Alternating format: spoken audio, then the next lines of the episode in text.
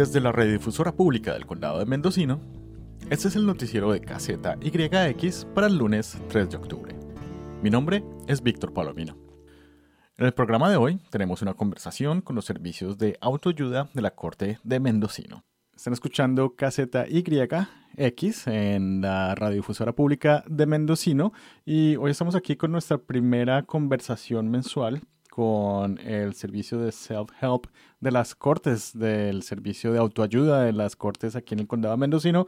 Y estamos con Cristina Job. Y Cristina, bienvenida a Caseta YX. Muchas gracias, Víctor. Antes de comenzar, eh, ¿podrías explicarnos un poco acerca de la agencia? Eh, existe en todos los condados, o sea, no solo en Mendocino, cada condado de California tiene un centro de ayuda y el nuestro está basado en Ukiah, pero también tenemos eh, horas de atención em, dos veces al mes en Fort Bragg, en el, tribunal de Fort Bragg. Y eh, lo que somos somos abogados o, asistentes legales que ayudamos gratis a todo el que no tenga abogado y esté lidiando con su caso legal por su cuenta nosotros solo tenemos un personal muy limitado, otros condados que sean más grandes tienen más gente, entonces por eso al ser más limitados solo podemos proporcionar ayuda en los casos más populares donde hay más necesidad, que son casos de derecho de familia, y de reclamos menores y algunas cosillas como cambio de nombre, cosas así, ¿no? Pero eh, los casos de familia es nuestro enfoque principal. Hablando de los casos de familia, la conversación de hoy la vamos a hacer sobre el tema del divorcio, algo que es parte de la vida y pero es una complicación judicial para muchas personas. Entonces, háblanos un poco acerca de cómo es un proceso de divorcio en California. Bueno, y como dices tú, o sea, nosotros podemos ayudar con el proceso legal, pero nos damos mucho la cuenta de que el la, parte emocional muchas veces es la más fuerte, ¿no? Que tiene que lidiar la gente. Pero claro, luego añades la complejidad legal y se puede convertir en algo muy abrumador para la mayoría de la gente. El proceso eh, legal de divorcio en general es que presenta uno de los dos, cualquiera de los dos, eh, una demanda de divorcio. Eh, se le notifica oficialmente al otro cónyuge de, que se ha comenzado la demanda y luego se intercambian documentos financieros y otros documentos y se pueden obtener órdenes temporales si es necesario, por ejemplo, de manutención o de quién se va a quedar en la casa, quién puede manejar los coches, cosas así. Se pueden ir decidiendo entre que se procesa el divorcio y luego se finaliza el divorcio al final. Se puede finalizar por acuerdo mutuo porque la pareja está de acuerdo, se puede finalizar porque solo uno eh, se ha involucrado y ha hecho los eh, papeles necesarios, o se puede finalizar con un juicio si es que no hay acuerdo y los dos han participado en el caso y luego ya un juez toma la decisión final. O sea que hay esas dos posibilidades, que sea un divorcio en que las dos partes están de acuerdo, imagino que el proceso en ese, en ese momento es mucho más fácil, pero si no están de acuerdo, entonces ahí es cuando se va a juicio. Si la pareja está de acuerdo, no hace falta nunca ir enfrente de un juez, ¿no? Es todo papeleo, simplemente ir haciendo el papeleo según los requisitos legales, pero no hay que tener ninguna audiencia ni nada. En el momento en que no haya un acuerdo, entonces sí que hay que ir a una audiencia, pero también es importante recalcar que hay muchas veces en que uno de los dos no quiere participar en el caso no presenta papeles, no responde a llamadas, no hace nada. Y mm. muchas veces la gente piensa que entonces no se puede divorciar porque el otro no, está cooperando. Pero aún así se llama un caso por falta de comparecencia, uno puede seguir adelante con el divorcio y divorciarse aunque eh, su pareja se haya desatendido y no quiera nada tener, que, tener con nada. Entonces hay diferentes posibilidades para las personas. Exacto, pero es que lo que no quiero es que piense la gente que, oh, pues mi ex no va a estar de acuerdo, o mi ex no va a querer firmar, o mi ex lo que sea, ¿no? Eh, uno aún así puede divorciarse, aunque lo quiera uno de la pareja, se puede procesar el divorcio. ¿Más o menos cuánto tiempo lleva eh, procesar un divorcio? Como muy mínimo es seis meses y eso es porque la ley en California eh, ha impuesto un periodo de espera de seis meses para darle a la gente la oportunidad de pues de reconciliarse, todo eso es algo que llevamos ya en la ley de California muchísimo tiempo y no hay manera de hacerlo más rápido de seis meses. Pero si uno se eh, tarda en presentar los papeles finales, si están intentando llegar a un acuerdo y se tarda más, pues es posible que se extienda por encima de los seis meses, pero como muy rápido son seis meses. Como mínimo. Y también, eso es el tiempo que la gente se tarda consiguiendo todos los papeles, haciendo todos los documentos. Parece mentira, pero es que sí, hay mucho papeleo, desafortunadamente, son muchísimos formularios y es que lleva tiempo el de el, ponerlos todos, el presentarlos adecuadamente, el que se procesen en la corte, todo eso. Si una persona está en, en este proceso de divorcio, digamos que es un caso en que las dos partes están de acuerdo, eh, llegan a la corte, no tienen ni idea de cómo eh, comenzar el proceso. ¿Cuál es la recomendación que tú les das de cómo encontrarlos ustedes y cómo comenzar ese proceso? Primero, que da igual quién lo comience. Muchas veces las, las personas piensan que tiene que comenzarlo uno o el otro o que hay una ventaja o desventaja en que quién, quién empieza el proceso. Da exactamente igual. Si las personas están de acuerdo, como, como has presentado tú, entonces yo solemos recomendar que solo haga uno los papeles, porque entonces solo hay que pagar una cuota. Si las dos personas presentan papeles, cada uno tiene que pagar la cuota, que son 435 dólares. Quiero advertir de todas maneras que sí que existe una posibilidad de pedir que no le cobren a uno las cuotas si es de bajos ingresos, si recibe medical. Hay diferentes situaciones en las que no, no tiene que pagar, ¿no? Pero normalmente, si va a ser todo por acuerdo, puede presentar solo una persona los papeles con el tribunal, con la corte, y luego aún así firmarse un acuerdo al final sin que la otra persona tenga que pagar la cuota mm, de la corte. Hay veces que hay gente que, prefiere, cada uno quiere presentar papeles porque piensan que va a ser más formal y va a ser más adecuado. Y eso obviamente es, eh, decisión de ellos y, y, aún así luego se hace un acuerdo. Pero vamos, normalmente, sea como sea la situación, empieza uno el caso y luego de ahí se va procediendo con, los trámites para el acuerdo. ¿Y qué serían los documentos más importantes que tendrían que tener en esas primeras instancias? Bueno, para presentar la demanda de divorcio, la verdad, la única, la única información que se necesita eh, para el papeleo inicial es saber cuándo se casaron, la fecha de matrimonio, la fecha de separación, que es cuando decidieron que ya, ya no se podía arreglar nada, ¿no? que ya se querían separar y eh, la información, datos sobre los niños, si los hay, y niños menores de edad, fechas de nacimiento, nombres completos, cosas así. Si se tiene la información sobre los bienes y las deudas, también ayuda, pero no hacen falta para ese primer paso. Solo para retroceder un poquito, en el divorcio se maneja la custodia de los niños, si son menores, la manutención de los niños, la manutención del esposo o esposa, si, si, se, si se quiere, que también se llama pensión alimenticia, y luego la división de los bienes y las deudas que se acumularon durante el matrimonio. Entonces, si se tiene esa información para empezar, estupendo, pero no hace falta. O sea, que si uno todavía no sabe qué cuentas bancarias tiene, qué, valor puede tener las cosas, aún así pueden empezar el trámite de divorcio.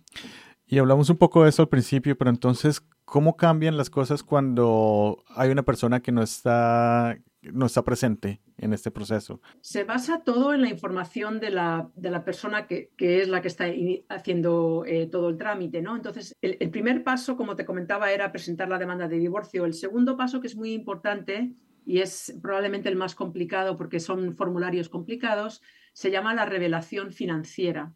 Y es un documento donde uno expone todos los bienes que se han acumulado, como decía antes del matrimonio, cuentas bancarias, carros, terrenos si los hay, la tráiler donde puedan vivir, cosas así, y también deudas, tarjetas de crédito, mm. el pago del carro, lo que sea, ¿no?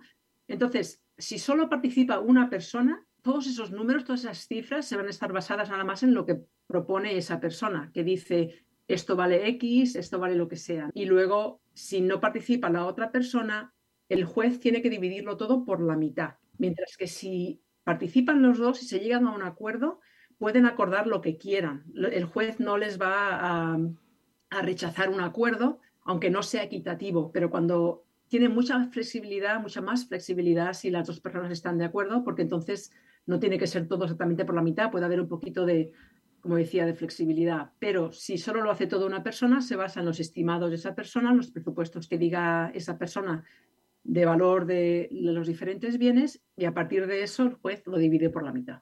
¿Qué otra cosa crees tú que sea importante para nuestros oyentes de saber sobre estos casos de, en caso de que tengan un divorcio? Eh, un par de cosas. Una que he notado mucho con la población latina, y yo soy de España, o sea que en España teníamos, ya han cambiado las leyes, pero eran muy similares, era la ley del abandono del hogar. Eh, con mucha gente que ha venido a, pedirnos ayuda, siempre vienen con la preocupación de que si se salen de la casa van a perder derechos importantes, ya sea a los niños o a los bienes. Y, aquí en California no existe eh, la, ley del abandono del hogar, o sea que uno se puede salir sin ningún problema de la casa sin, perder eh, esos derechos. eso es una cosa importante para saberla porque sé que me la preguntan mucho. La otra cosa relacionada casi al revés es que no hace falta separarse físicamente, o sea, moverse de la casa para pedir un divorcio. Muchas veces, por razones económicas, es muy difícil encontrar otro apartamento, otra casa para irse, ¿no?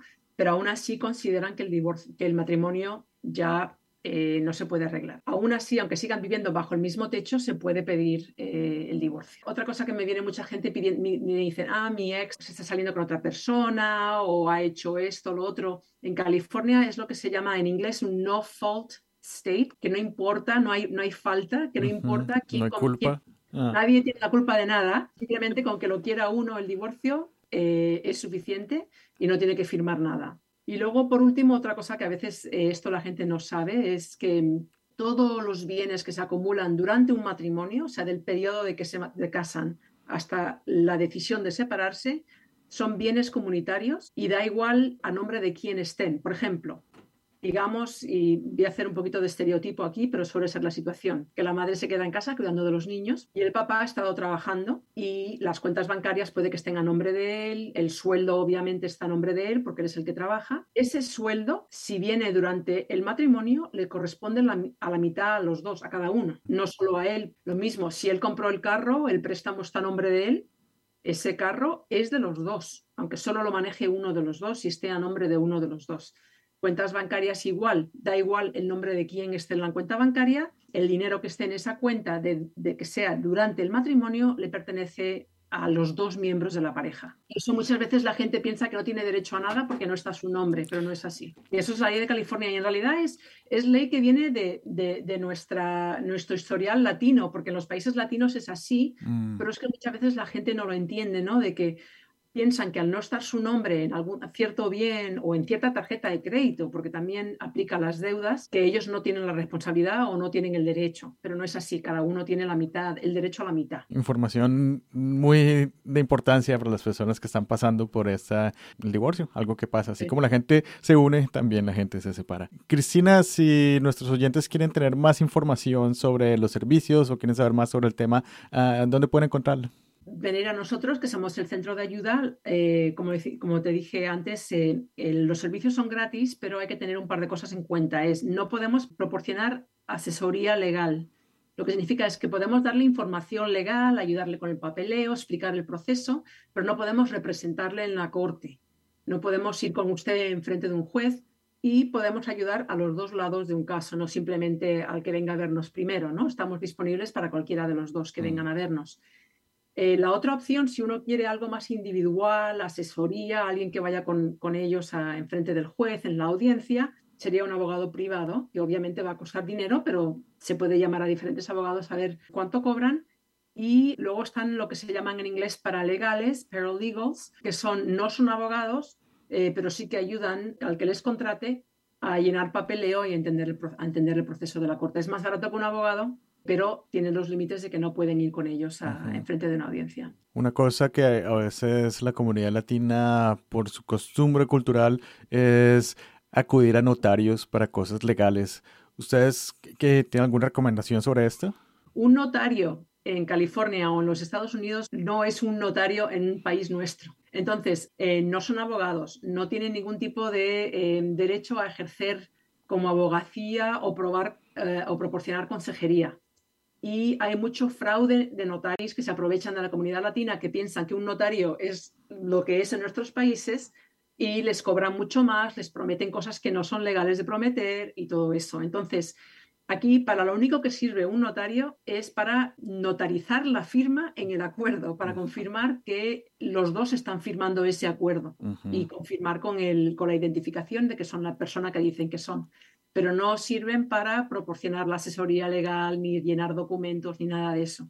entonces tiene la gente que tener muchísimo cuidado con los notarios aquí, de que eh, estén buscando la ayuda apropiada de un notario de aquí. Cristina, para encontrar información de self-help, ¿dónde pueden ir las personas? Si van a nuestra página de internet, es mendocino.corts, o sea, como cortes, C-O-U-R-T-S, punto C-A de California, punto G-O-V, o sea, mendocino.corts.ca.gov y luego verán que pone self-help, que es autoayuda. Si van ahí, luego verán un botoncito para traducir la página y ahí se pueden meter, sea en divorcio, si quieren saber más sobre la custodia de los hijos, manutención, todo eso. Ahí tendrán toda la información, al igual que nuestro horario de atención, eh, nuestro email, una habilidad de hacer citas por, por email, lo que sea. Todo está en esa página de internet. Bueno, Cristina Job con el Departamento de Autoayuda de las Cortes. Muchísimas gracias por toda esta información. Eh, ¿Algo más que quieras agregar antes de terminar?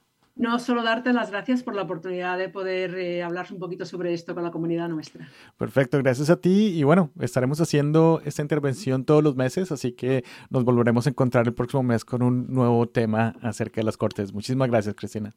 Gracias a ti, Víctor. Para las noticias de Caseta YX, soy Víctor Palomino. Para conocer todas nuestras historias locales, con fotos y más, visite casetaYX.org. También puede suscribirse al podcast de Caseta donde quiera que obtenga sus podcasts.